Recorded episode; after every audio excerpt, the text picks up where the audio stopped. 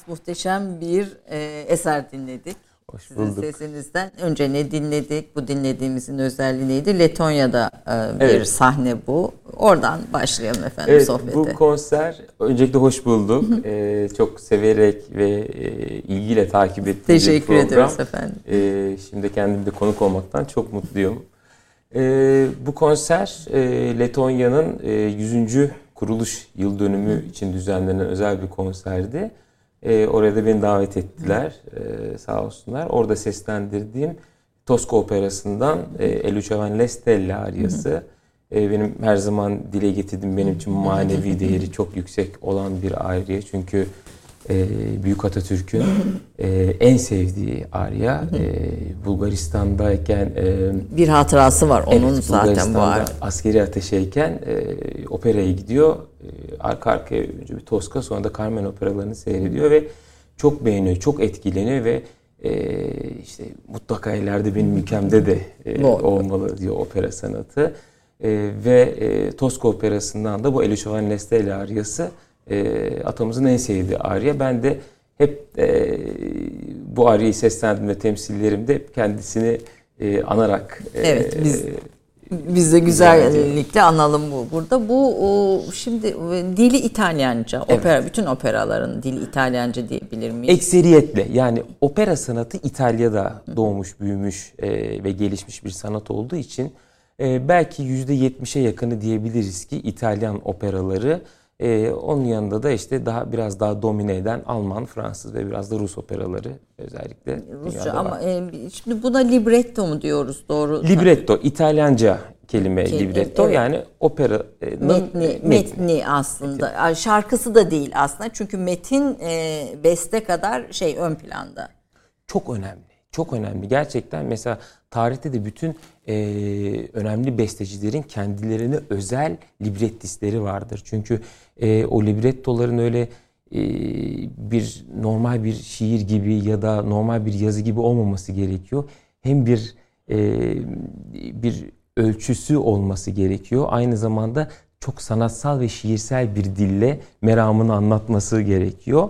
E, zaten baktığımız zaman mesela bütün büyük operalar aslında dünya klasiklerinden ortaya çıkmıştır. İşte atıyorum La Traviata dediğimiz Kamelyalı kadından e, ortaya çıkmıştır. Bir edebiyat eserinden esinlenerek çıkıyor. O edebiyat eseri alınıyor. Ondan sonra o işte operaya en uygun şekilde bir libretto haline getiriyor. Kısa özetleyerek, özetini çıkartarak ve bunu sanatsal, şiirsel bir dille e, anlatılıyor ve e, şarkı söylemeye şana da elverişli bir şekilde e, yapılıyor. İşte, operayı bize bir aslında anlatın. Ondan sonra sizin hikayenize geçelim. Çünkü hani biz operaya, operaya çok fazla aşina olabilmeyi başarmış bir millet değiliz yani.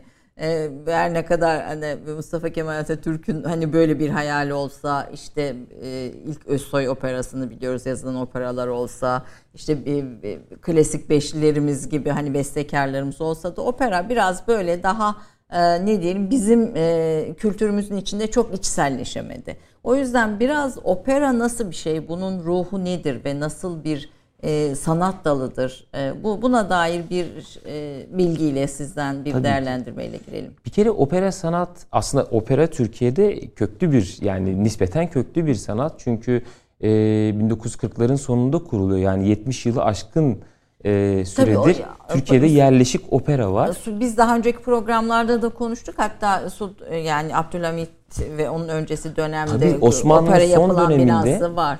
Bir de premierlerden sonra mesela dünyada yapılan premierlerden sonra iki sene üç sene içerisinde o kampanyalar gelip İstanbul'da temsil yapıyorlar Osmanlı döneminde. Tabi saray çevresinde özellikle. Üçüncü Selim'den evet, itibaren başlayan temsil Batı müziği yapıldığı için belki evet. halka sirayet etmiyor etmiyor saray çevresinde olduğu için ama aslında bu topraklara e, Osmanlı'dan itibaren girmiş oluyor opera sanatı.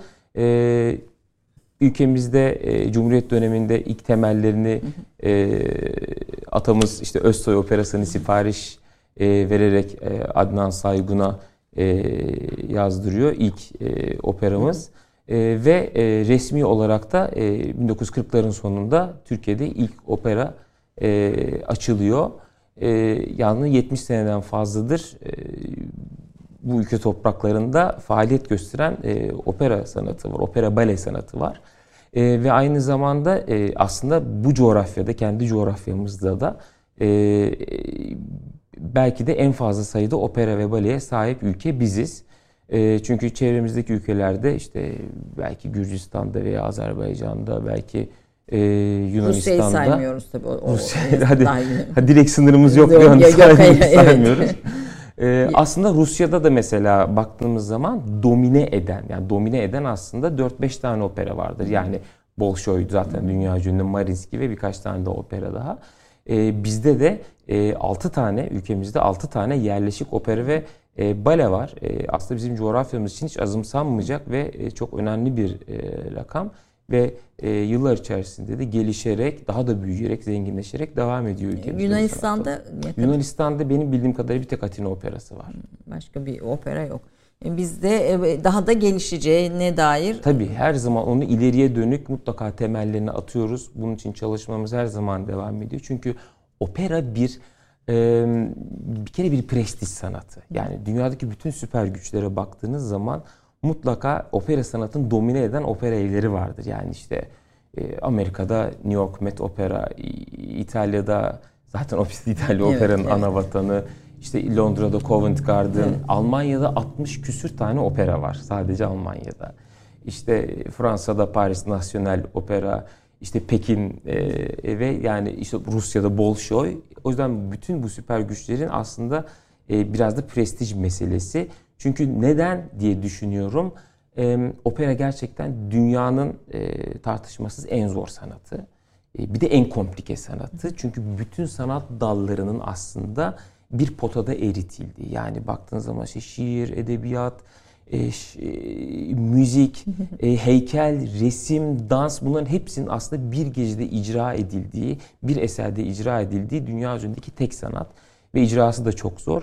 Bu çok zor sanatı e, ne kadar yüksek seviyede bale sanatı da öyle ne kadar yüksek seviyede icra edebiliyorsanız o da sizin için aslında bir prestij meselesi evet. oluyor. Aslında e, Rönesans'la birlikte başlayan modernleşmenin yani modern dünyanın e, ortaya koyduğu bir kompozisyon aslında bir, bir şeyle bir tarafıyla e, Orta Çağ sonrası Avrupa'sında Orta Çağ sonrası, sonrası Avrupa'sında modernleşmeye doğru giden yolda ortaya çıkan bir sanat ve içinde birçok sanat dallarını birleştiriyor ve büyük bir organizasyon da aynı zamanda. Yani Çok mesela bir e, opera sanatçısı olarak bir sahneye çıktığınızda neleri yönetiyorsunuz? Yani nasıl nelere dikkat etmeniz gerekiyor? Yani nasıl bir sanat icra ediyorsunuz aslında biraz onu da anlamak istiyorum. Tabii bir kere zaten e, şunu söyleyebilirim. Bir opera temsilinde bir akşamda sadece ortalama bir opera temsilinde bir lirik opera temsilinde grand operalarda bu iyice büyüyor. Yani yaklaşık ortalama 100-150 kişi çalışıyor. Yani bir temsil için o gün operaya gidip e, görev yapan 100-150 kişi var. 50-60 kişi bakın minimumdan sayıyorum orkestranızı koyuyorsunuz. 50-60 kişi koronuzu koyuyorsunuz. Üzerine solistleri koyuyorsunuz. Eserde dans varsa dansçıları koyuyorsunuz. Dekorcusu, kostümcüsü, tekniği, e, ışıkçısı derken yani ortalama bir lirik operada zaten her akşam 150 kişi oraya gelip e, Bilfiil katılıyor temsile katılımda bulunuyor. E, bu zaman zaman işte bazı operalarda, grand operalarda 200'leri, 300'leri, 350'leri Arena di Verona gibi e, işi artık çok büyütmüş yerlerde ise e, 500'ün üzerinde 600-700 kişi bir gecede e, görev yapıyor. E, bir kere çok çok büyük bir büyük bir sanat aslında onu söyleyebiliriz yani. E, tabii icra olarak da icrası da en zor sanatlardan bir tanesi. Bir kere e, Türkçesini nasıl multitasking yani çok yönlü düşünme mi diyebiliriz? Yani beyninizi parçacıklara ayırarak e, aynı anda birçok şeyi düşünmenizi Çünkü gerektiren. Çünkü sadece söylemiyorsunuz. Aynı zamanda sahnede oynuyorsunuz da yani. Ya şöyle düşünelim. 300 sayfa bir operayı ezberliyorsunuz. İşte İtalyanca, bir, Fransızca. Bir opera ortalama 300 sayfa mıdır Yaklaşık 250-300 sayfa arasındadır. İşte ve siz İtalyanca baş... ve çoğunlukla İtalyanca Tabii, olmak üzere ezberliyorsunuz. Siz başrolü söylüyorsanız nereden baksanız bunu 120-130 sayfasından da mesulsünüzdür yani. Ha diyelim ki 130 sayfa ezberliyorsunuz. Bir, e, bir ezberiniz var bir kere zaten. E, ve işte İtalyanca, Almanca, Fransızca, Rusça artık o akşam ne söylüyorsanız e, bir bundan mesulsünüz. Hafızanızda müziği ve sözleri tutmaktan ve bu arada ne söylediğinizi de bilmekle yükümlüsünüz. Çünkü bazen hani e, ne söylediğini bilmeden ezberleyen arkadaşlar oluyor. Unutu veriyor anda veya bir şey Unutmak da değil mesela. O an çok kötü bir şey söylerken mesela gülüyor ya da e, Anlam, çok an, mutlu olurken bütünlüğü. çünkü anlamını bilmediği evet. için e, anlamını da bilmeniz gerekiyor söylediğiniz şeylerin. Librettonun da anlamını bilmeniz gerekiyor. E, önünüzde 60-70 kişilik bir orkestra çalıyor. Verona'da ise 100 kişi çalıyor. Verona'da ise 15 bin kişi ya da normal bir operadaysa 1500-2000 kişi sizi dinliyor. Ee, mikrofon yok, çıplak sesle bu Hiç kalabalığın hayır, hayır. Çıplak sesle bu sesi karşı ulaştırıyorsunuz. Bu kadar izleyiciye Mesela o, o büyük müzikollerin yani büyük o sahnelerin hani o e, dünyanın en prestijli sahnelerin ortalama izleyicisi ne kadar? Yani en arkadaki izleyiciye ulaşması noktasında soruyorum. Ee, yani yaklaşık e, e, yaklaşık dediğim gibi ya binle Bin. 2500 arasında ortalama grand operaların e, şeyi değişir. 2500 de var. 2500 kişilik bir salon bayağı büyük bir salon. Bayağı büyük bir salon. Ee, bizim mesela şimdi AKM'miz bitiyor biliyorsunuz yakında. Atatürk Kültür Merkezimiz ee, evet. Ve e, orası da 2000 kişilik olacak. Ve tabii işte salonun e, akustiği çok önemli. Akustik de mesela bir bilim aslında. Biz bunu mesela çok farkında değiliz ama akustik de bir bilim. Yani o sesin orada en verimli şekilde dönüp en arkaya kadar ulaşmasını sağlayacak bir homojeni ve içerisinde e, sağlamak da çok önemli e, mesela Atatürk Kültür Merkezi için şu anda e, çok özel bir e, akustik sistem uygulanıyor ve e, bize verilen briefingde biz şunu öğrendik. Yani dünyada ilk 7'ye 8'e girecek bir akustik olacak Atatürk Kültür Merkezi'nin e, salonun ana salonun akustiği çok önemli bizim Tabii için bu, çok değerli. Bu konser ses performansını etkileyecek. Biz daha Mutlaka. önce Serhan Bali'de konuk etmiştik. Cumhurbaşkanlığı Senfoni Orkestrası'nın binası evet. da CSO da yine aynı akustik ve aynı e, muhteşem e, ses şeyine sahipti, performansına sahipti. Çok yani yeni yeni kavuştuk binamıza. Ankara'da da Cumhurbaşkanlığı Senfoni Orkestrası binamızda gerçekten muhteşem bir salon oldu. E, ve o da artık dünyadaki en güzel opera e, konser salonları e, listesine adını yazdırdı. E, Atatürk Kültür Merkezi AKM'de e, yani bittikten sonra açıldıktan sonra e, bana kalırsa teknik altyapısı ve akustiğiyle beraber dünyada ilk ona girecek opera salonlarından bir tanesi olacak bizim için çok önemli. Tabii onun öncesinde bir dünya çapında ses sanatçımız var. O da sizsiniz. Dünyanın bütün büyük sahnelerinde konserler vermiş ve dünya çapında tanınan, sevilen bir ses sanatçısı olarak e, yani sizi tabii tanımlamak sadece ses sanatçısı yeterli değil. Opera sanatçısı gördüğüm kadarıyla e, dünyanın tanıdığı bir Türk olarak diyeyim ben burada. Hepimiz gurur duyuyoruz tüm bu başarılarınızdan. E, eğitiminizi ve hani bu süreci özgeçmişinizi konuşacağız ama benim böyle sizin e, hayatınızı okurken dikkatimi çeken bir şey oldu. Bir gün bir konserden sonra İtalya'da e, yemeğe çıkıyorsunuz ve sokak sizi alkışlıyor. Biraz onu anlatır mısınız? E, bu e, 2018'deki Turandot'tan e, sonra yaşanmıştı. Aslında ben yani onun görüntüleri hmm. olduğu için aslında e, bu kadar Yayınlandı konuşuldu. sonuçta. Çünkü ben aslında aslında her sene yaşadığım bir şey aslında bu. Şimdi e, Arena di Verona, Verona'nın tam ortasında konuşlanmış e, 2000 yıllık bir arena e, ve dünyanın en eski e, opera festivali 100 yıldan fazladır yapılan bir opera festivali var orada. Bu sene de kısmet olursa bu yazda yine 3 ayrı prodüksiyonda arenada söyleyeceğim. Bu yaz gideceksiniz bu yaz tekrar. Inşallah, evet.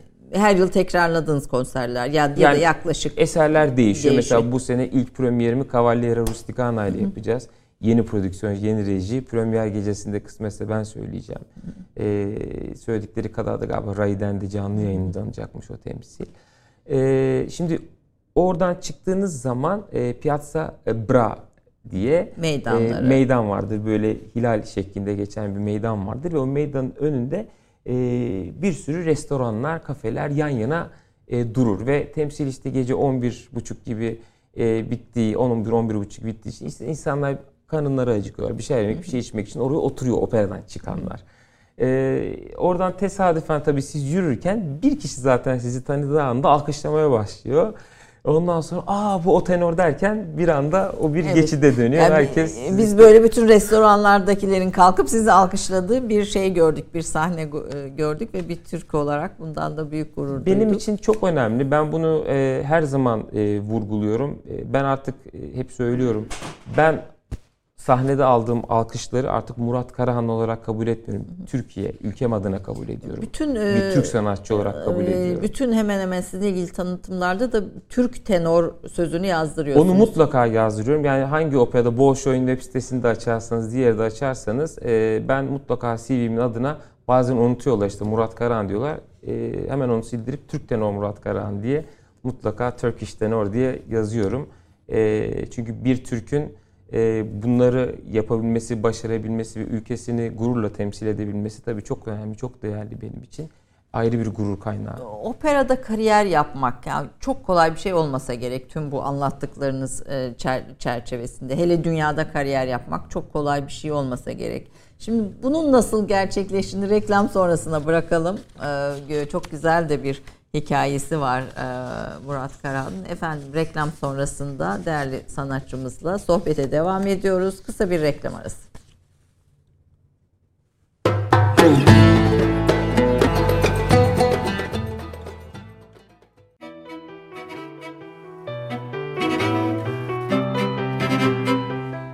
İlk, orta ve lise eğitimini TED Ankara Koleji'nde tamamlayan Murat Karahan, 2003'te Bilkent Üniversitesi Müzik ve Sahne Sanatları Fakültesinden mezun oldu. 2006 yılında yüksek lisans ve 2010 yılında doktora programını tamamladı. 2003 yılında Ankara Devlet Opera ve Balesi'nde solist sanatçı olarak çalışmaya başladı. 2009 yılında Roma'ya giderek 2 yıl boyunca ünlü soprano Renata Scotto'nun ve Santa Cecilia Akademisi Başkanı Profesör Bruno Calli'nin özel öğrencisi oldu. 2012 yılında aldığı davetle gittiği Letonya Ulusal Operası'nda devamlı misafir sanatçı olan Karahan, burada 2 yıl süresince 50'den fazla başrol seslendirdi. Sanatçı 2014 yılında Andante dergisinin düzenlediği Donizetti Klasik Müzik Ödülleri'nde yılın en başarılı erkek opera sanatçısı seçildi. Yine 2014 yılında bu kez Fransa'da Il Trovatore ve Manon Lescaut operalarını seslendirdi. 2015 yılında La Traviata ile Berlin Deutsche Oper'de ilk defa sahne alan sanatçı, aynı yıl Bolshoi Tiyatrosu'nda La Traviata, La Bohème ve Carmen operalarında da başrolde yer aldı. 2016'da Arena di Verona Opera Festivali'nde Il Trovatore operasında başrolü seslendirdi. 2017 yılında Wiener Staatsoper, Arena di Verona, Bolshoi Tiyatrosu, Münih Bayerische Staatsoper, Frankfurt Operası, Napoli Teatro di San Carlo, Festival de Radio France Montpellier, Los Angeles Operası ve Salerno Operası gibi dünyanın en önemli sahnelerinde başroller seslendirdi. Aynı yıl kurucusu olduğu Limak Filarmoni Orkestrası'nın Zeki Müren şarkıları projesiyle Türkiye turnesinde 20 binden fazla seyirciye ulaştı. Bu projenin albümü yayınlandı. 2018 yılı Ocak ayında Devlet Opera ve Balesi Genel Müdürü ve Genel Sanat Yönetmeni olarak göreve başladı. Hala bu görevi sürdüren sanatçı, Troya Epik Operası, Yeniden Doğuş Operası ve Göbekli Tepe Epik Operası gibi yeni eserlerin bestelenmesi ve sahnelenmesi konusunda önemli çalışmalar yaptı. 2019'da Arena di Verona Opera Festivali'nde de Aida, Carmen, Il Trovatore ve Tosca olmak üzere festival kapsamında sahnelenen 5 eserin dördünde sahneye çıkarak festival tarihinde bir ilki gerçekleştirdi. 2020 yılı Şubat ayında Münih, Bregenz ve Zürih'te seslendirdiği gala konserleriyle de büyük beğeni toplayan Karahan, İngilizce ve orta derecede İtalyanca bilmektedir. Efendim bizim bu e, Sayın Karahan'ın CV'sini kısaltmış halimizdir. Özgeçmişin daha doğrusu kısaltmış halini. Çok özetlemiş halimizdir. E, üç sayfalık bir özgeçmiş var. Hepsi de çok önemli temsiller ama bu, bir, biraz özetledik affınıza sığınarak. E, büyük bir fedakarlık yaptı. E, Murat Bey programa gelmek için biz bir yıldır yaklaşık bir buçuk yıldır aslında konuşuyoruz ve konuk etmek istiyoruz. Ee, Antalya'da dün bir konseri vardı. Neredeyse hiç uyumadan sabah e, kalktı uçakla Antalya'dan e, geldi. Bir defa bunun için ayrıca çok çok teşekkür ediyorum. Lütfettiniz, geldiniz. Mutlu. Büyük bir şeref duyduk sizi bana ağırlamakta. Bana ait e, dün Antalya'da konser neydi? Onu evet. bir e, aslında dinlemek isterim. Evet, e, iki senedir aslında çok değerli bir organizasyon düzenleniyor. E, Sayın Bakanımız, çok değerli Bakanımız Mehmet Nuri Ersoy Beyefendi e, iki senedir e, Türkiye'deki birçok ülkenin büyükelçilerini Antalya'da e, misafir ediyor ve e, burada güvenli turizm aslında bir e, bizim demonstrasyonumuzu yapıyor e, yapıyoruz e, yabancı e, misyonlara, e, diplomatlara ve e, bunda tabii kendi ülkelerine aktarmaları için bir vesile oluyor ve iki senedir çok başarılı geçti. Ee, biz de kapanış akşamlarında geçen sene de gerçekleştirmiştik. 7 tenor konseri yapmıştık. Ee, dün akşam da yine Sayın Bakanımızın ev sahipliğinde e, Antalya Operamızın orkestrası e, ve e, Türkiye'nin 6 şehrinden e, 12 tane çok değerli solistimizle beraber muhteşem bir gala konseri yaptık. E, 200-300 civarında e, diplomat ve eşleri e, katıldılar ve e, ayakta alkışladılar. E, ülkemizin tanıtımı açısından da gerçekten çok değerli bir akşam oldu. 80 yine. ülkeden diplomat konuk evet, ettiniz. 80'in üzerinde. Evet. 80'in üzerinde. Muhteşem şey. Kaydını izleyebileceğimiz bir yer var mı? Buradan ee, izleyicilerimize söyleyelim. Çekimleri yapıldı. Ee, inşallah e, yakın yakın zamanda yakın zamanda TRT'den yayınlanacak. Peki. Ee, bir de fotoğrafları izlerken Haluk Dursun Bey e, Allah rahmetli anlıyoruz aslında burada kim konuk ediyorsak kültür sanat üzerine mutlaka söz ona bir yerden geliyor ve biz onu rahmetle anlıyoruz. Ee, bir resim var uçakta e, yan yana bir resminiz ve önünüzde de bir tablo var gördüğüm kadarıyla. Biraz o resmin hikayesi nedir? Fotoğrafı gördüğüm anda tüylerim diken diken oldu. Ee, çok değerli Haluk Dursun hocamız, bakan yardımcımız, e, temaslar için Rusya'ya gitmiştik. E, ben de tabii orada çok fazla görevli olduğum için, beni de çok sevdikleri için E, ben de Sayın Bakanımızın, Bakan Yardımcımızın e, mahiyetinde ben de katıldım o toplantılara. Ve orada e, Rusya Kültür Bakan Yardımcısıydı sanırım ya da Kültür Bakanı. E, Haluk hocamıza çok güzel bir Bolşoy böyle e, gümüş kalkma sanırım bir tablo hediye, hediye etti. etti. E, ve e, dönüş yolunda uçağa bindik. Hı hı. E, dönüş yolundayız. O fotoğraf onun fotoğrafıdır yani. Haluk hocam baktı. E, Murat dedi bunu sen hak ediyorsun ben değil. Bu sen, sen hak ediyorsun dedi. Bu senin olsun dedi. Ve bana orada hediye etmişti o tabloyu. Çok muhteşem bir hatıra ee, o. Çok muhteşem. Bak hala gözlerim dolu dolu olur. Ee, çok mutlu olmuştum. Ee, beni bir kere manevi olarak çok onları evet, etmişti. Evet. Çünkü burada bu kadar temsil yapıyorsun, bunu sen hak ediyorsun evet. diye bana hediye etmişti. Gözüm gibi bakıyorum, saklıyorum. Evet. Ee, mekanı cennet olsun, olsun için. Tekrar yani. rahmetle analım. Ee, yani sizin yaptığınız işler e, mutlaka desteğe ihtiyaç olan e, işler, kıymetin bilinmesi gerektiren işler. E, efendim bütün bunlara nasıl başladınız bir Türk olarak? Yani bir Türk'ün operayla ilişkisi nasıl başlar? Oradan evet. E, sizin hikayenizi dinleyelim. Güzel bir soru. Ee, şimdi şöyle e, ben tabii çocukluğumdan beri güzel yani sesim güzeldi çünkü benim anneciğimin de sesi çok güzel. Rahmetli babacığımın sesi de çok güzel. Yani e, bir kere genetik bir şansım vardı. Yani hem annenin hem babanın da sesi güzel olunca e, ablamın da sesi çok güzeldir. Yeğenimin de sesi çok güzel. Yani Ailede bu, böyle bir genetik, genetik aslında. bir yetenek yani var. Aslında bu genetik bir konu. Hem anneden hem babadan alınca tabii böyle bir şansımız oldu Allah vergisi. Ee, anne zaten çocukluğumdan beri ben e, annem anlatıyor hatta bana e, yani ben tabii o zamanları hatırlamıyorum. diyor ki sen daha konuşamıyordun diyor yani konuşamıyordun. Ee, hani eskiden televizyon TRT1 İstiklal Marşı ile açılıp evet, kapanırdı evet. ya e, daha konuşamazken yani cümle kuramazken televizyonun karşısına geçermişim. Hazır ol da İstiklal Marşı'nın e, müziğini mırıldanırmışım. Na na na na na na yani daha konuşamıyorum yani ama o sırada e, müziğini mırıldanıyorum marşımızın.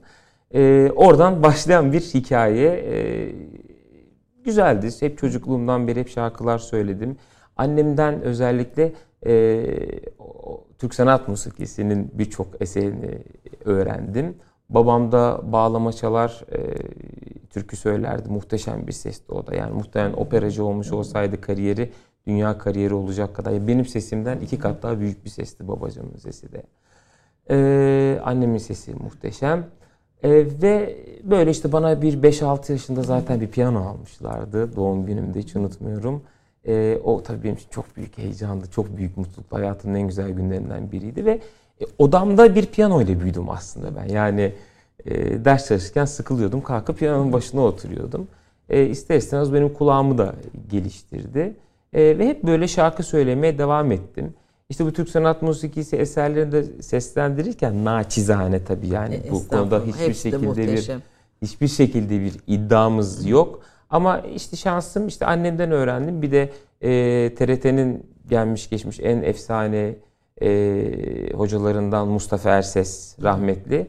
E, onunla çok beraber olduk. Onun da tedrisatından geçtik. O yüzden onunla çocukluğumdan itibaren geçirdiğim zaman ve ondan öğrendiğim şeyler tabii e, bir nebze olsun sirayet etti. Ama tabii dediğim gibi benim esas mesleğim opera sanatçılığı. Evet. Onları da Naçizane Ama siyasetçi olmak istersen isterken annenizin yönlendirilmesiyle evet, operaya doğru şimdi, yol alıyorsunuz evet, galiba. Evet şöyle oldu. Ee, şimdi benim tabii rahmetli dayım İsmet Sezgin. E, o da bir de siyasetçi. Çok, çok değerli bir, siyasetçi. siyasetçi. Giyeni olmaktan da her zaman onur gurur duyduğum e, çok önemli bir devlet adamıydı. Mekanı cennet olsun dayımın. E, baba tarafından da Ispartalıyım ben. Rahmetli Demirel de benim kirvemdi yani. Öyle mi? evet. E, yani oranın içine doğmuş olduğum için ister istemez çok özendim. Onlar benim hep rol modellerim oldu. O yüzden çocukluğumdan itibaren hep böyle çok merak saldım ben siyasete. E, hatta üniversite sınavı zamanı geldiğinde de yani ben dedim ben siyaset bilimi okumak istiyorum. Ee, annem babam dedim sesleri çok yazık olmuş iki insan profesyonelce yapmamışlar bu işi. Ee, benim teyzelerimin de sesi çok güzel mesela. Onlar herhangi bir tanesi ailenin böyle bir genetik genetik yani dünyaca yani, yani ünlü sanatçı olabilirdi hepsi. Ama hiçbir yani profesyonelce bu işi yapan kimse yok. Öyle e, domestik olarak kalmış e, o yetenekleri. Ben hepsinin adına yapıyorum aslında. E, o yüzden bu kadar güçlü ediyorsunuz çıkıyor bu ses. E, ve ve işte annem bir şekilde beni o konservatuvar sınavına girmeye ikna etti. Yani ben aslında isteyerek de değil yani. Annemin isteğiyle, annemin beni biraz böyle yönlendirmesi. iyi tamam hadi gireyim diye girdim. Birincilikle kazandım sınavı. Yani şimdi tabii o tabii bir farkındalık yarattı. Hani çünkü o sınava gittiğim gün hiç unutmuyorum. Ee, annem, ablam ve ben üçümüz gitmiştik. Soruyorum işte siz ben işte 5 yıldır güzel sanatlarda okuyorum. Öbürü de ben 5 yıldır şan dersi alıyorum falan. Ben hiç opera şanla alakam yok. Ee, çok değerli Savaş Eri Kolat, e, operamızın değerli sanatçısı. Ee, Savaş abiye gitmiştim sınavdan 4 gün önce. Yani ben 4 gün şan ders alarak girdim sınava. Ee, hani hiç ümidim bile yoktu ne yalan söyleyeyim. Herkes deyince ben 5 yıldır şan ders alıyorum deyince. O sınavı birincilikte kazanınca tabii bir farkındalık oluştu. Ya Allah Allah hacı neden farklı, acaba far, farklı böyle bir farklı bir diye. şey. Ve o sınavda mekan cennet olsun Türk opera tarihinin en değerli sanatçılarından rahmetli Suna Korat hocamız e, tabii ben o zaman geldim. Bilmiyorum tabii şey. E, jüri başkanımızdı bölüm başkanıydı. E, bir paravan önden önce söylüyorduk. Kulağımıza bakıyordu. Sonra öne gelip şarkı söylüyorduk. E, ben söyledim Arya'mı e, yavrum dedi sen ne kadar süredir şan ders alıyorsun? dedi. Hocam dedim 3 gündür 4 gündür ben dedim Öyle mi? Yani, peki teşekkür ederiz dedi. ee, beni gönderiyor kapıdan dışarı. Paravan da olduğu için benim daha kapıyı kapadığımı duymadı. Muhteşem bir ses dedi. Ben onu duydum. Sonra çıktım dışarı. Fakat normalde sınavlar 15 dakika falan sürüyor işte o hepsi. Ben içeri girmem mi çıkmam 4-5 dakika sürdü. Annemler de niye çıktın sen dışarı? Dedim beni çıkarttılar.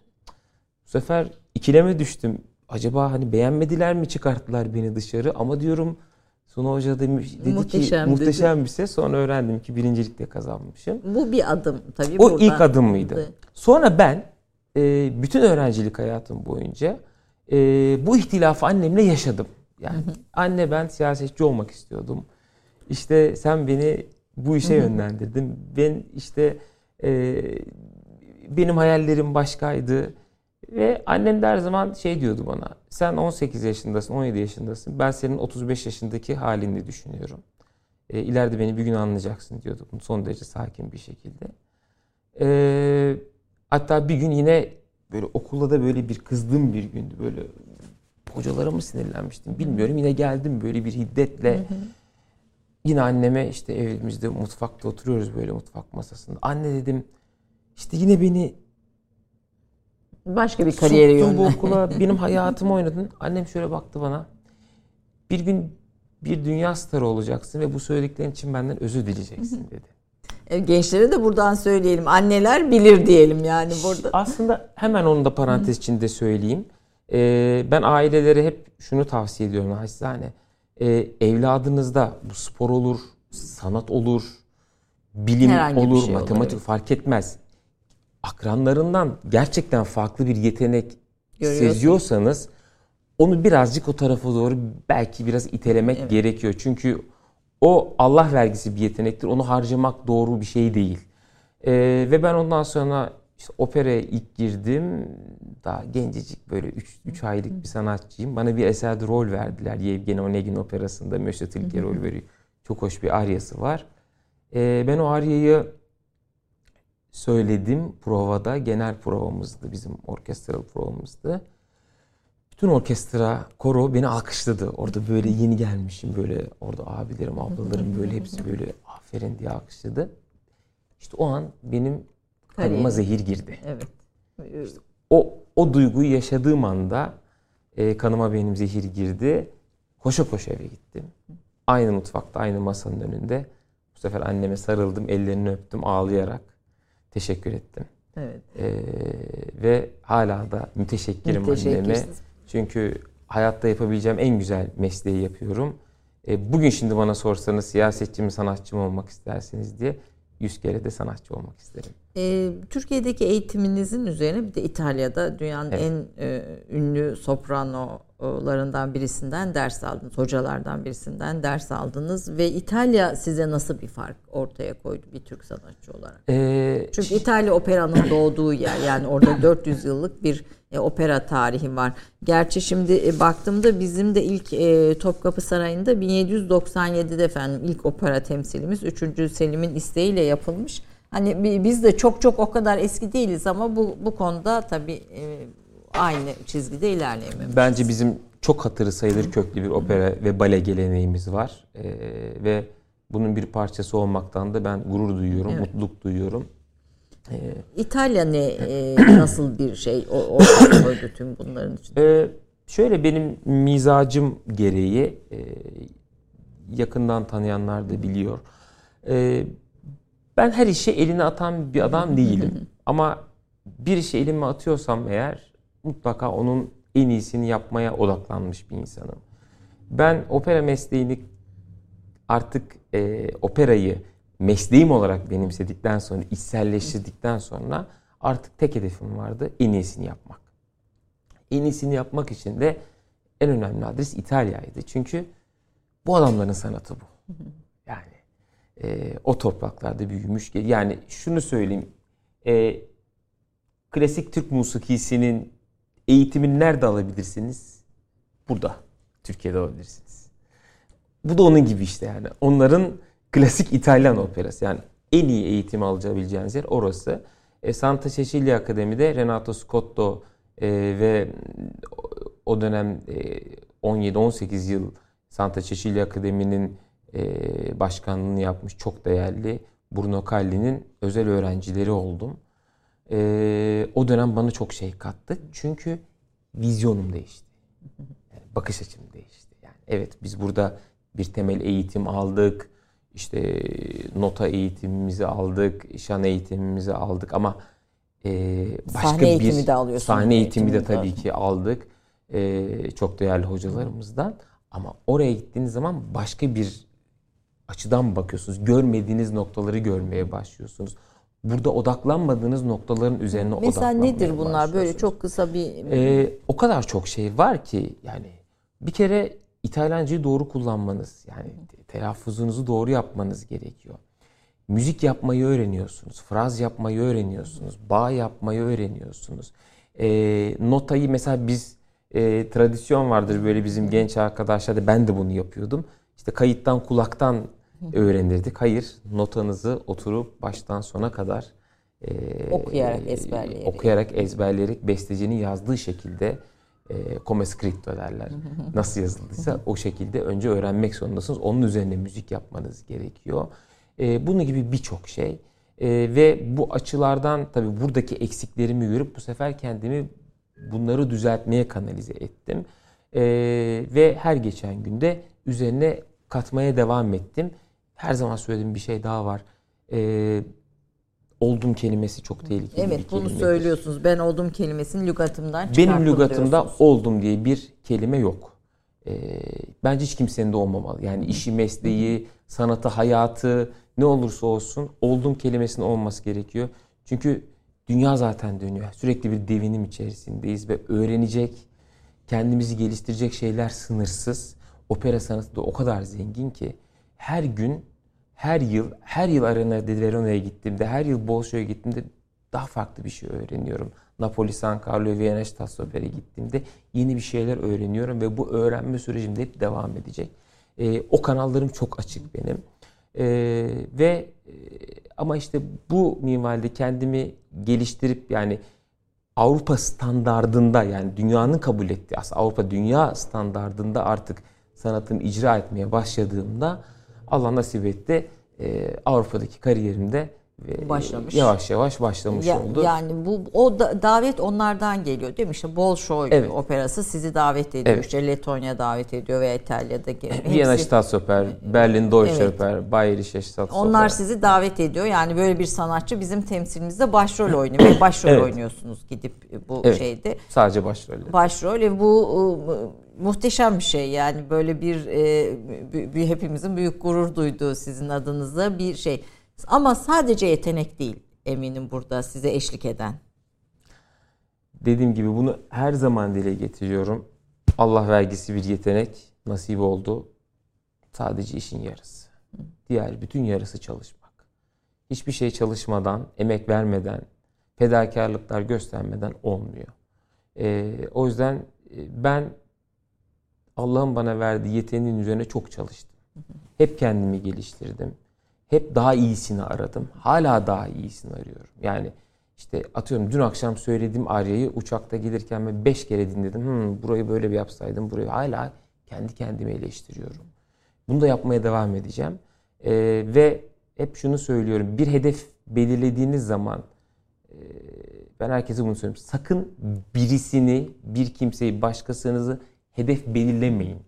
Hedefiniz kendiniz olun. Kendiniz Var mıydı dünyada örnek aldığınız sanatçılar? Örnek aldım. Yani biz idolüm... Pavarotti'yi biliyoruz. Çok popüler kültürün e, içinden bildiğimiz yani, isim olarak. İdolümüz tabii ki benim de idolüm Pavarotti'ydi. Luciano Pavarotti ve Placido Domingo'ydu. Ee, on, o ikisi de benim için çok önemli, çok idol olmuş iki tane e, opera tarihine geçmiş, altın harflerle geçmiş iki tane çok büyük yıldız.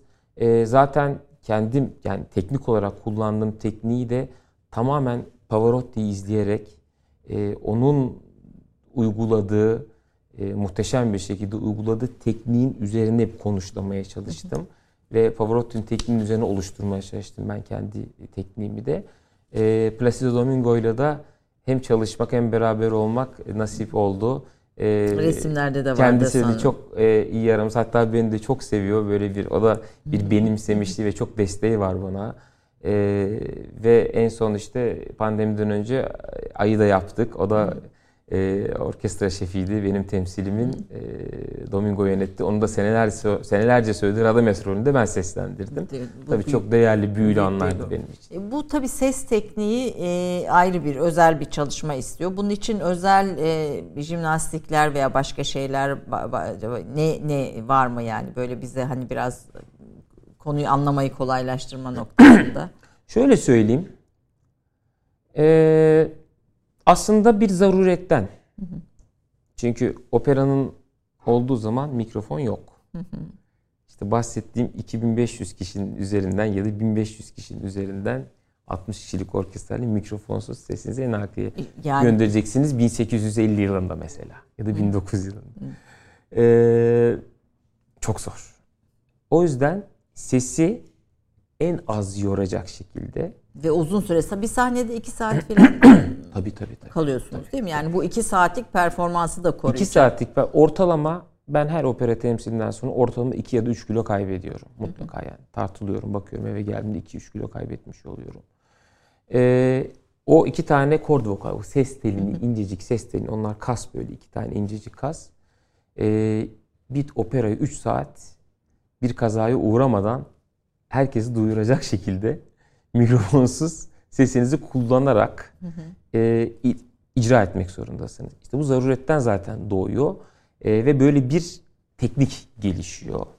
E, bu opera tekniği gelişiyor. E, tabii birçok bileşeni var. E, sadece kısaca şunu özetleyebilirim. Üç basamaklı bir apoggio dediğimiz dayanak yani doğru nefes alıp yani hı hı. diyaframa nefes almakla bitmiyor bu iş yani. Herkes diyaframa evet. nefes alıyor şu anda. Herkes almayı biliyor da onu aldıktan sonra esas nasıl kullanacağınız önemli. Apoggio yani onu doğru şekilde hapsedip doğru basıncı uygulayarak e, ve iki maskta olabilmek çok önemli. Yani burada tınlaması gerekiyor dişin üstünde öne doğru.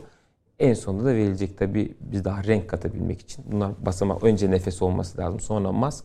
Bunlar oturduktan sonra da göğüs tonlarını koyup daha da işi daha e, genişletip ve koyulaştırabiliyorsunuz. Yani ama. bir teknik ama sürekli kontrol gerektiren bir mutlaka bir ve teknik. bu söylediğim sırayla gitmesi ee, gerekiyor. Mesela bir, bir bir örnek yani sadece bir ses duymak açısından şimdi e, elbet bir gün bir Türk e, müziği parçasını ve bugünden bir Türk müziği parçasını seslendirmenizi vereceğiz ama onun öncesinde yani buna bize bir örnek yani bu ses nasıl şey yapıyor verebilir misiniz? Yani Burası o, o bir denerim ama mikrofon patlayabilir hani onu. Mikrofonsuz deneyelim. Hayır yakamdaki de patlayabilir o yüzden yani. Ama ben bir deneyeyim istiyorsunuz çok evet, patlamazsa. Evet. Yani Hayır Ağlar mı? Ağlar mı? Ağlar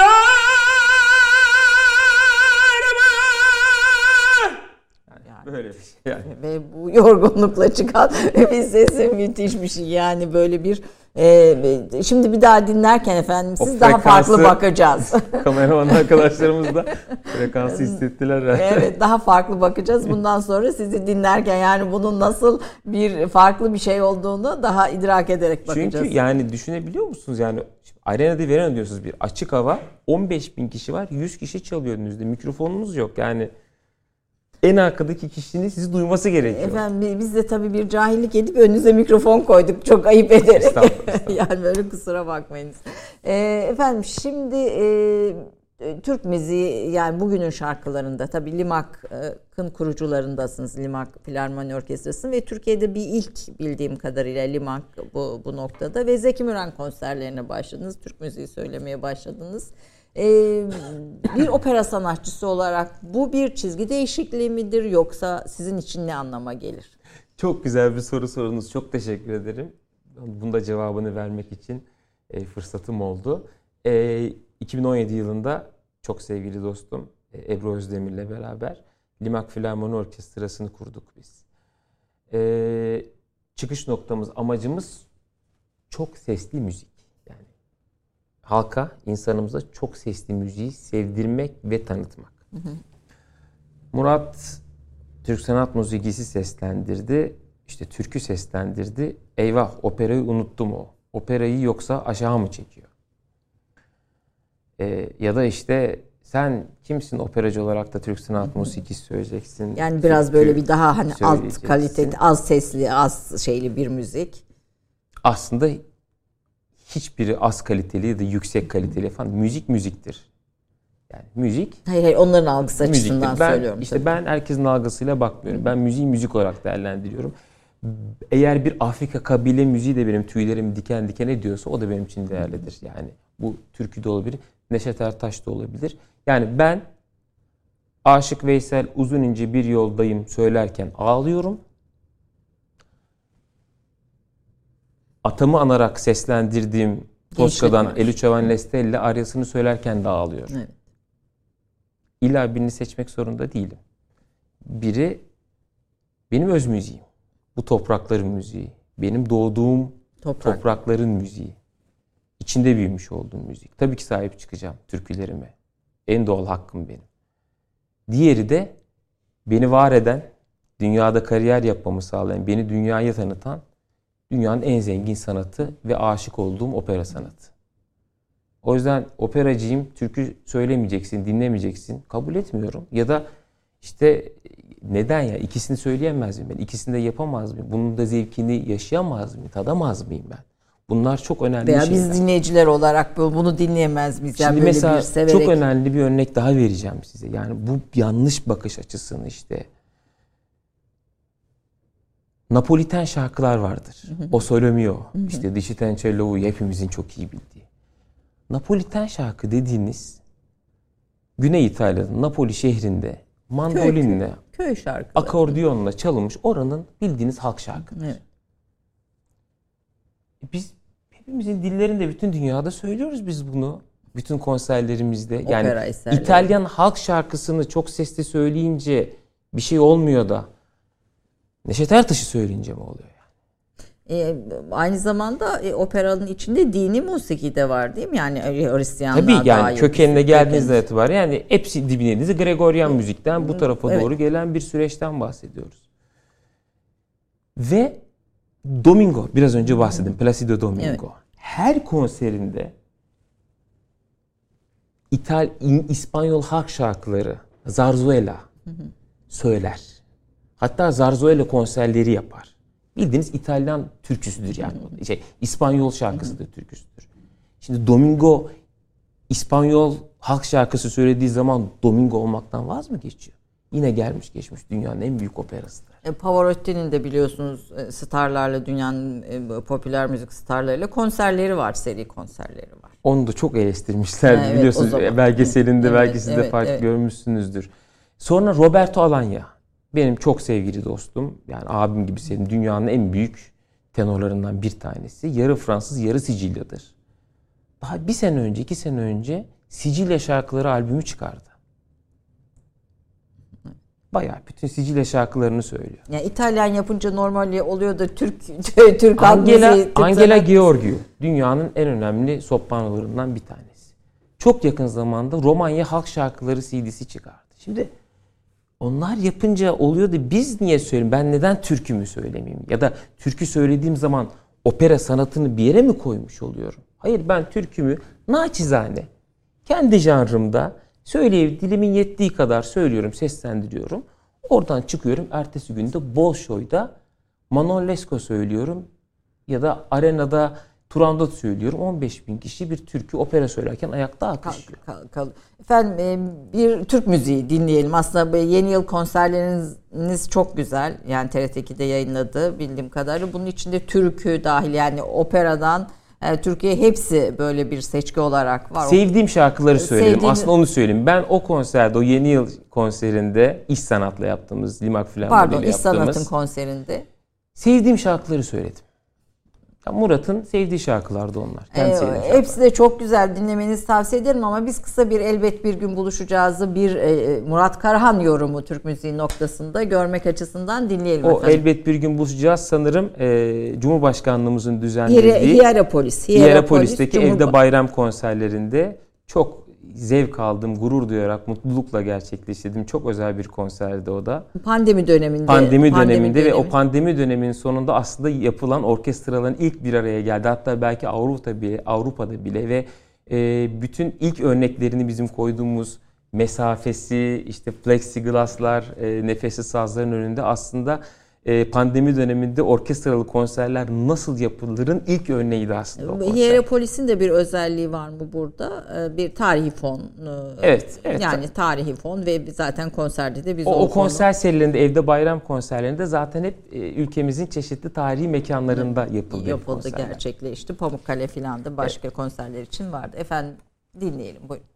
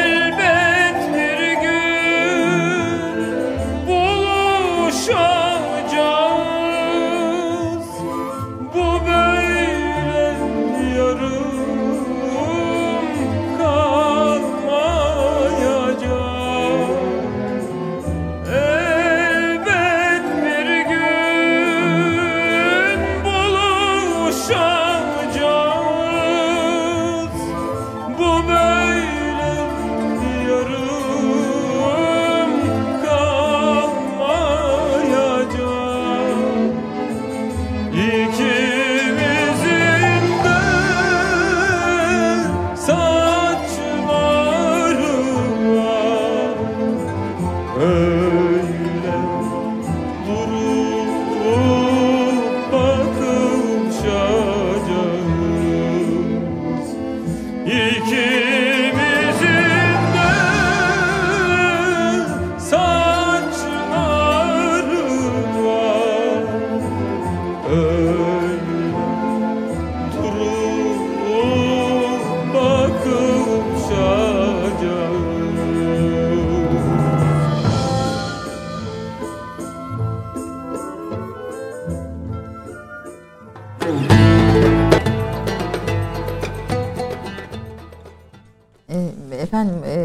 Murat Karahan değerli sanatçımız aynı zamanda Kültür Bakanlığı Devlet Opera ve Balesi Müdürü. Biz tabii işin o kısmını e, böyle bir son bölüme bıraktık. Çünkü çok genç bir müdür bir defa her şeyden önce ama geldiğinden itibaren önemli e, opera eserlerinin ortaya çıkmasına katkı sağlamış. E, ve aslında operamızın e, ne diyelim daha ileriye gitmesi noktasında atılımlar atmış. Tüm amacımız e, ortak bulunduğunuz her yerde her şeyi daha iyi yapmak. Çıtayı daha yüksek. Daha çıta, yani çıtayı daha yüksek. Hedeflediğimiz bir e, nokta. Dediğim gibi çok çok değerli sanatçılarımız var. Çok değerli potansiyelimiz var. Çok değerli operamız var. Balemiz var. E, ben sadece belki birazcık e, ataleti düşmüş ama çok büyük bir potansiyeli daha aktif ve verimli hale getirmek için çaba gösteriyorum. E, yoksa e, gerçekten çok çok değerli orkestralarımız olsun, bale kampanyalarımız olsun, opera sanatçılarımız, koro sanatçılarımız, tekniğimiz olsun. E, çok büyük bir potansiyelimiz var. Sadece işte biraz vizyonumuzu değiştirerek daha e, daha aktif, daha atılımcı, daha çıtayı yüksekte e, koymaya çalışan bir kurum haline getirmeye. E, Troy Operası bu dönem içinde sahnelendi. Bir de Göbekli Tepe. Evet. Yani çok imkan bulamadı Göbekli Tepe pandemi koşulları nedeniyle. Çok kısa onlardan da söz etmek yani ister yerli, misiniz? Yerli opera yapımlarını biz destekliyoruz. Hı. Ben ilk genel müdür olduktan sonra hemen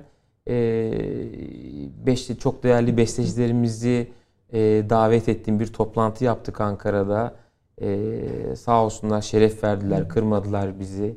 Ee, katıldılar. Ee, burada yakın zamanda kaybettiğimiz e, çok değerli Muammer Sun hocamız, Timur Selçuk hocamız da katılmışlardı. Onları da rahmetli, e, rahmetli anıyorum. E, ve diğer işte Yalçın Turu hocamız ve diğer hocamız bütün değerli bestecilerimizle bir toplantı yaptık.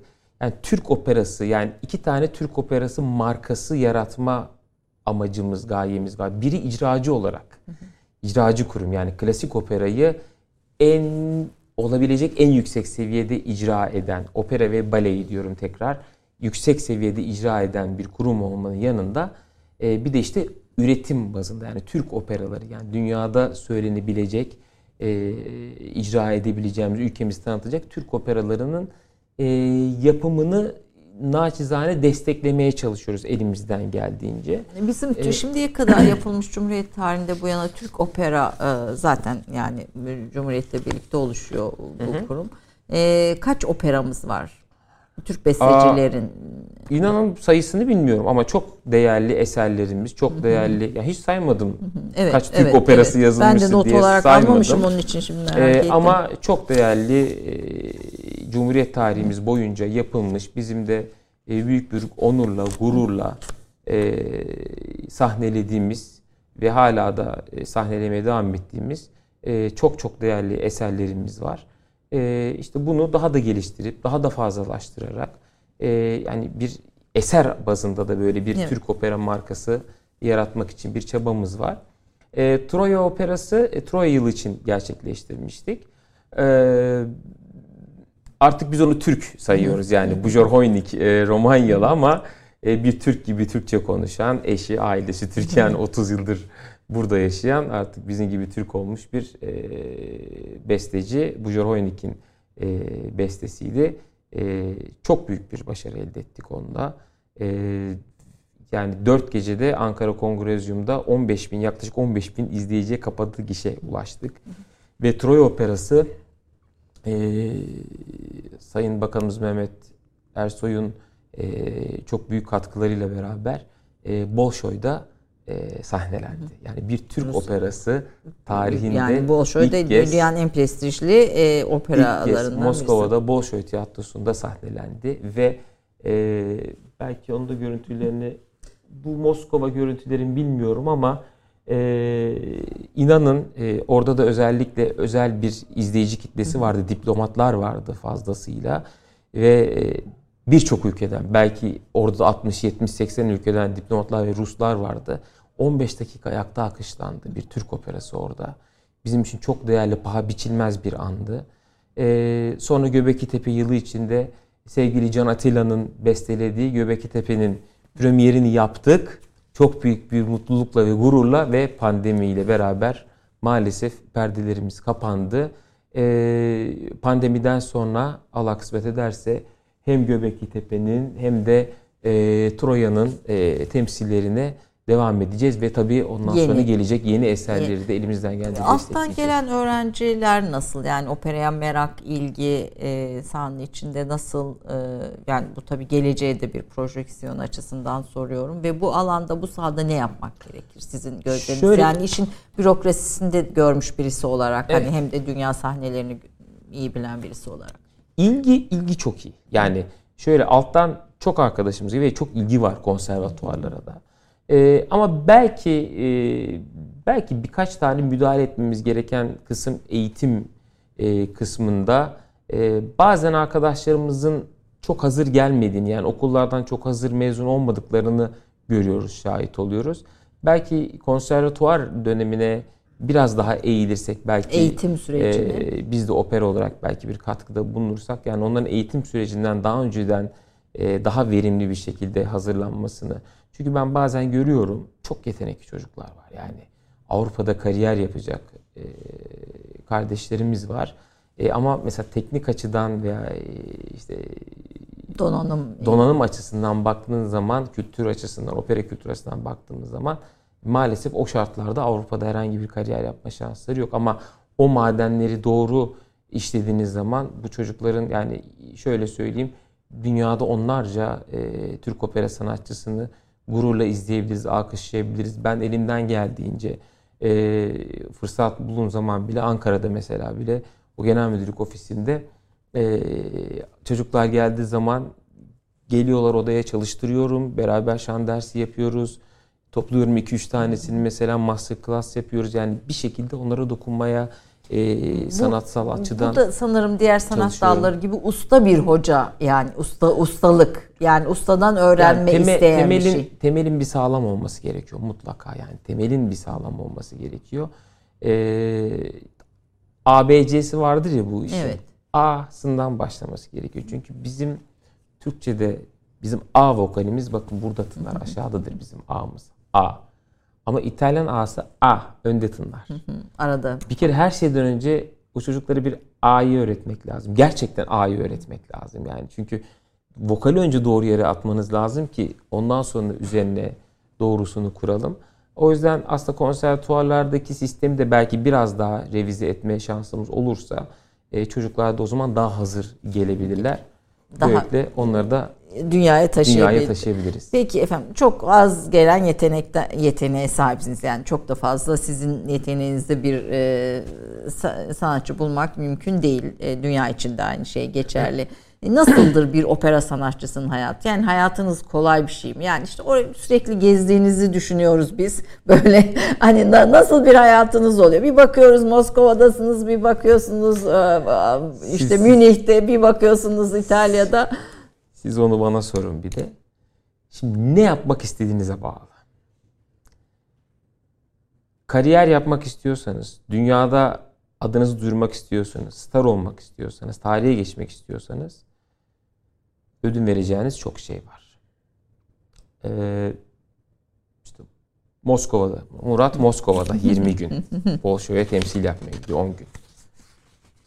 Hayatım sadece otel ve opera arasında geçiyor. Hiç fırsatınız olmaz mı şehri gezmeye? Hiç. Belki bir çok meydanda bir Kızıl Meydan'da bir tur atarım. Ondan sonra gelirim. Uykuma, yediğime, içtiğime, yaşamıma, her şeyime dikkat etmek zorundayım. Yani eğer bu kariyeri istiyorsanız. Ama yok ben çıtamı düşük tutuyorum. E, hayatımı da yaşayacağım. E, o zaman da ona göre bir kariyer yapılabiliyor işte. Ama eğer bu sporcuysanız da böyle, sanatçıysanız da başka bir meslektesiniz de böyle ödün vereceksiniz. Sevdiğiniz şeylerden, hayatınızdaki şeylerden ödün vereceksiniz. Ee, ben de o şekilde e, hayatımdaki birçok keyfimden, zevkimden ödün veriyorum. Pişman mıyım? Hayır değilim. Bugün yine aynı şekilde yaşıyorum. Yarın olsun yine aynı şekilde yaşayacağım. Sosyal hayatınızda vakit kalıyor mu sosyal? Neredeyse sıfır. Sıfır diyebilirim. Yani e, aslında evimle, bedeli işim, ağır bir şey. Bedeli Dünya, çok ağır. Dünyanın İnanın. tanıdığı bir Türk sanatçı olmanın. Ya, tek sosyal hayatım futbol yani işte. Futbol Gençler Birliği e, ne tutuyorsunuz? Marşı da sizin besteniz. Bu arada e, YouTube'dan bulabilir arkadaşlar marşı. Çok da güzel bir klip e, çekmişsiniz.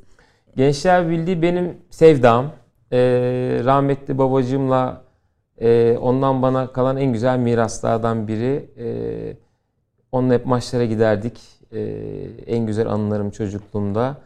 E, çok seviyorum bu takımı e, ve hani bazıları şey der böyle işte Gençler Birliği ikinci takımdı. Benim ikinci, üçüncü takımım yok. Ben bir tane takım tutuyorum Gençler Birliği ve maalesef küme düştük bu sene.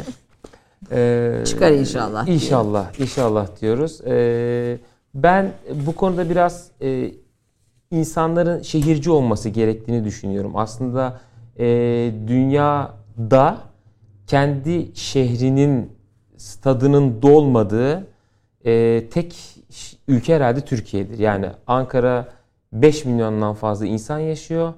E, Eryaman stadı 20 bin kişilik. İşte Ankara gücünün daha fazla taraftarı var. Onlar bile hala 20 bini bulamıyor. 15 bin kişiye falan oynuyor. İşte biz de Gençler Birliği 6 bin 7 bin kişiye oynuyoruz. 5,5-6 milyonluk Ankara'da. Bunu bir sorgulamak lazım. Nasıl yani evet. Sahip çıkmak yani şehre bu. o şehre sahip çıkmak lazım. Bu sene Ankara'nın iki takımı birden küme düştü ve e, 30-40 yıldan beri ilk kez e, Ankara'nın bir takımı Süper Lig'de olmayacak. E, çok üzücü. E, o yüzden ben burada Ankaralılara sesleniyorum.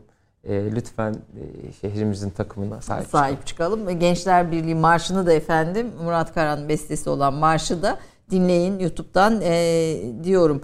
E, süremiz çok az kaldı. E, e, bir, bir kısa Tevhid mi İş Sanat Yeni Yıl konserinden bir kısa şey verebilir miyiz? E, finalde de e, Masum Değilisi vereceğiz. Bir kısa verelim, bir dinleyelim onu. Don't turn away. I need your love.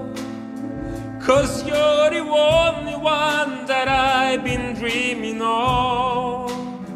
Don't turn away. Don't close the door. Cause you're the only one that I've been hoping for. Come hold me tight. I need your light. Just come and take me to the place I long to be. Stay with Love is all I'm praying for. Stay with me. Give me strength to carry on. Stay with me. to find a way to go. Stay with me, be my shelter when the angels disappear.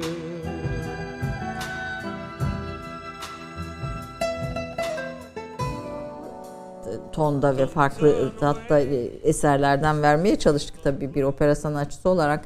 Bunları söylemekte çok kolay olmasa gerek. Bunların hepsi sizin sesinize e, uyum sağlayan şeyler oluyor mu? Çünkü o kadar güçlü bir ses. Şöyle, zaten bir opera yani e, opera eğitimi, şan eğitimi 18 yaşından sonra başlıyor. Yani çünkü ses yani gelişiyor ve değişiyor. gelişimini tamamlamış olduğu için o gelişimin tamamlanması gerekiyor. O yüzden liseden sonra başlıyor şan eğitimi. E ben 18 yaşına gelene kadar e, bunları söylüyordum. Bunu, e, bunları dinliyordum. Bir... Türkü söylüyordu. Yani Türk sanat musiki söylüyor. Bunları ben operacı olduktan sonra öğrenmedim. Opera sanatına girmeden önce zaten bunları söylüyordum. Yani zaten eski bildiğim şarkılar. Ee, dediğim gibi opera benim, opera sanatı benim aşkım. Yani tek aşkım onu söyleyeyim. E, ailem, sevdiklerimden sonra opera sanatı tek aşkım. Ee, Eşiniz mühendis Gülce. E, bildiğim evet. kadarıyla bir kız isteme merasiminde de e, galiba kayınpederinizin size bir hayli zor şartları olmuş. E, öyle öyle öyle okudum magazin haberlerinde. E, e, orada artık gönlünü kırmadık yani. Yoksa Değil biz mi? Biz kızı istersek alırız diyeyim ben de orada. Peki efendim. Efendim bir sanatçıya tabii verirken işin latifesi e, böyle bir şey esprili bir şey olmuş. Bir e, evet. Tabii hoş bir anekdot oldu böyle de keyifli böyle e, ortamı da yumuşatmak açısından. E, mü, tabii. mühendislik bambaşka bir alan ama e, evet. ve sanat hayatı bambaşka bir şey. Bu ikisi arasında uyum denge Gülcan'ımda nasıl kuruluyor? E, aslında güzel kuruluyor. Yani e, bence hmm, Bence farklı disiplinlerde olmak bence değer katıyor. Ama ikisi de disiplinli. Ee, tabii tabii. Çok tabii. İkisi Ama yani çünkü eşim de e, o da yani ODTÜ mezun. Ondan sonra Amerika'da master'ını yapmış. E, e, yüksek mühendis. E, ve e, o da işinde çok başarılı ve e, yani gördüğünüz mesela bu ülkede gördüğünüz birçok stadın çatısının projesini tasarlayan evet. kişi yani. Ama e, farklı disiplinlerde aslında birbirimize değer katıyoruz. Aslında bu bence bu çok hoş oluyor. Önemli olan e, bu iki farklı disiplinin birbirinin doğrularına e, saygı duyması ve e, birbirlerin birbirlerinin dinamiklerine e, özümsemesi, içselleştirmesi. E, o tabii e, analitik zekanın daha önde olduğu bir e, meslek. Benimki e, hem analitik hem duygusal zekanın önde olduğu e, bir meslek. O yüzden bunlar hep birbirimizden besleniyoruz aslında bu konuda. Ee, daha ben oldum dememek lazım bu meslekte ve sürekli öğrenmek ve kendini geliştirmek e, gereken bir iş yapıyorum diyorsunuz. E, daha e, uzun vadede bir hedefiniz var mı? Ee, daha uzun vadede e, bir kere 2012'de başladı benim Avrupa kariyerim. İşte 8. 9. yılı ve Allah nasip etti. Dünyanın bütün neredeyse hemen hemen bütün büyük operalarında sahne aldım. Ee, birkaç tane daha var şimdi hedeflediğim. Ee, onları da bitirdikten sonra artık bu çıktığım noktada kalıcı olmak önemli. Bir de buraya çıkmakla yetmiyor. Yani burada devamlı şimdi işte Bolşo'ya da çıkıp iki tane temsil yapabilirsiniz. Ama ben Bolşoy'da 30'dan fazla temsil yaptım. 50'den fazla ee, Ve Kasım'da, Ekim'de kısmet olsa yine iki ay prodüksiyon için yine Bolşo'ya gideceğim. Arena di Verona son 5 senedir neredeyse ben sırtlıyorum. Ee, Arena di Verona'ya. Ya da işte Viyana Staatsoper olsun, e, San Carlo olsun, İtalya'nın diğer büyük operalar olsun. Burada işte kalıcı olabilmek e, çok önemli. Yoksa bir kere iki kere çıkarsınız. E, onu da başarabildiğim için mutluyum tabii ki. E, ve dediğim gibi e, mesleğimi yani yapabileceğim en üst seviyeye taşımak, taşımak için uğraşacağım ve bu hedefim de hiç bitmeyecek işte. Evet. Yani ve yeni beni, öğrenciler. Yani 10 gün sonra kısmet olur, 10 yıl sonra yine buluşup böyle bir program yaparsak Yine göreceksiniz ben hala daha, daha yükseğe daha hedefli yükseğe, olacağım evet. yani. Ve bu arada yeni öğrenciler, e, yeni sanatçıların yetişmesine de büyük katkı sunacağınız e, sunacağınıza inanıyorum. Türkiye'de opera ve balenin gelişmesine de aynı şekilde. Efendim finalle sizden bir eserle bitirelim istiyoruz. Şimdi e, Il Trovatore'den ulusal bir yurt dışı temsilinizi evet. söyle, onunla bitirelim evet, isterseniz. Evet Il Trovatore operası yine opera ile başladık. Evet, opera ile bitirelim. bitirelim. E, Il Trovatore operası da e, dünyanın e, bir tenor için daha doğrusu buradaki aryasından sonra Di Quelle Pira Cabalette'si vardır. Çok zor bir e, kabalettadır ve e, sonunda da bir do vardır onun o işte. Ala Opera orada çıkıyor diyorsun. O yani o yani birçok mesela birçok kişi e, sırf o alarmıyı duymak için e, gelir operaya. E, ve benim de kariyerimin temel taşlarından biri olmuştu o e, Il Trovatore operası. Ee, onu arenada da seslendirdim. İtalya'nın birçok yerinde seslendirdim. Fransa'da seslendirdim. Ee, benim kariyerimin temel taşlarından biri. Ee, orada o Dico Lepira yani Arya'dan sonraki o kabarettayı Çıkış. çıkışını Öz, O kabarettaya yani. dikkat edelim efendim o zaman bunun önemini. Yani be, be, beslenme şimdi yönetmenim hı. kızacak ama e, ben tabii biterken finale gelince bütün sorular da arda arda e, gündeme geliyor. Beslenme dediğiniz şey var. Beslenmede bir opera sanatçısı olarak yemediğiniz şeyler neler hiç? Şunu söyleyebilirim. Ee, Öncelikle hemen şey söyleyeyim. O e, Dicole Pira'yı sanırım 4 dakikalık bir video. Esas en can alıcı kısmı onun Sonu. sondaki Sonu eğer bekliyoruz. keseceksek ortasından kesip sonuna peki, doğru gidelim tamam, yani. Peki.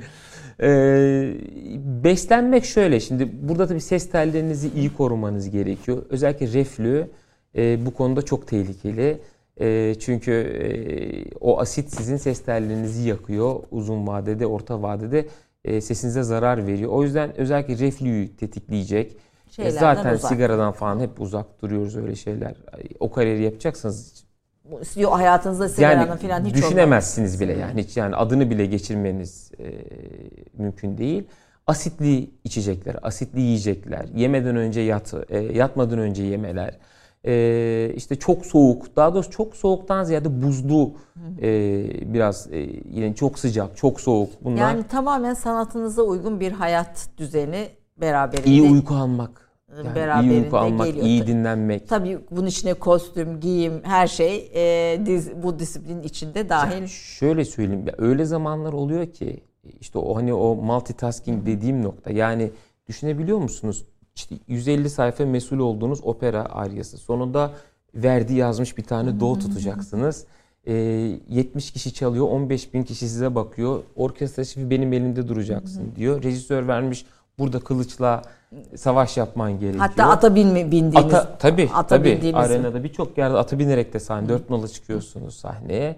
E, bunların hepsini bir arada yapıyorsunuz o anda ve hepsinin aynı anda olması gerekiyor. E, beyni çok e, iyi kullanmanın gerek, gerektiği bir sanat. E, evet yani gerçek bilgi, yetenek, zeka, çok çalışkanlık ve aşırı disiplin. Efendim çok çok teşekkür ediyorum. Ben Lütfettiniz. Teşekkür Gerçekten yorgun ve bir saatlik uykuyla geldiniz çok ve muhteşem bir Şeref sohbet duydum. Çok keyifliydi benim için de yani. Bütün yorgunluğumu burada unuttum Peki, sizinle. sizi tanımaktan büyük e, şeref duyduk, onur duyduk. Bana ait o şeref. Çok sağ olun. Efendim e, e, Murat Karahan'ın kariyerindeki önemli bir e, operayla bitirelim ama sonuna kadar verelim lütfen ve sonuna da dikkat edelim. Haftaya görüşmek üzere. Mama.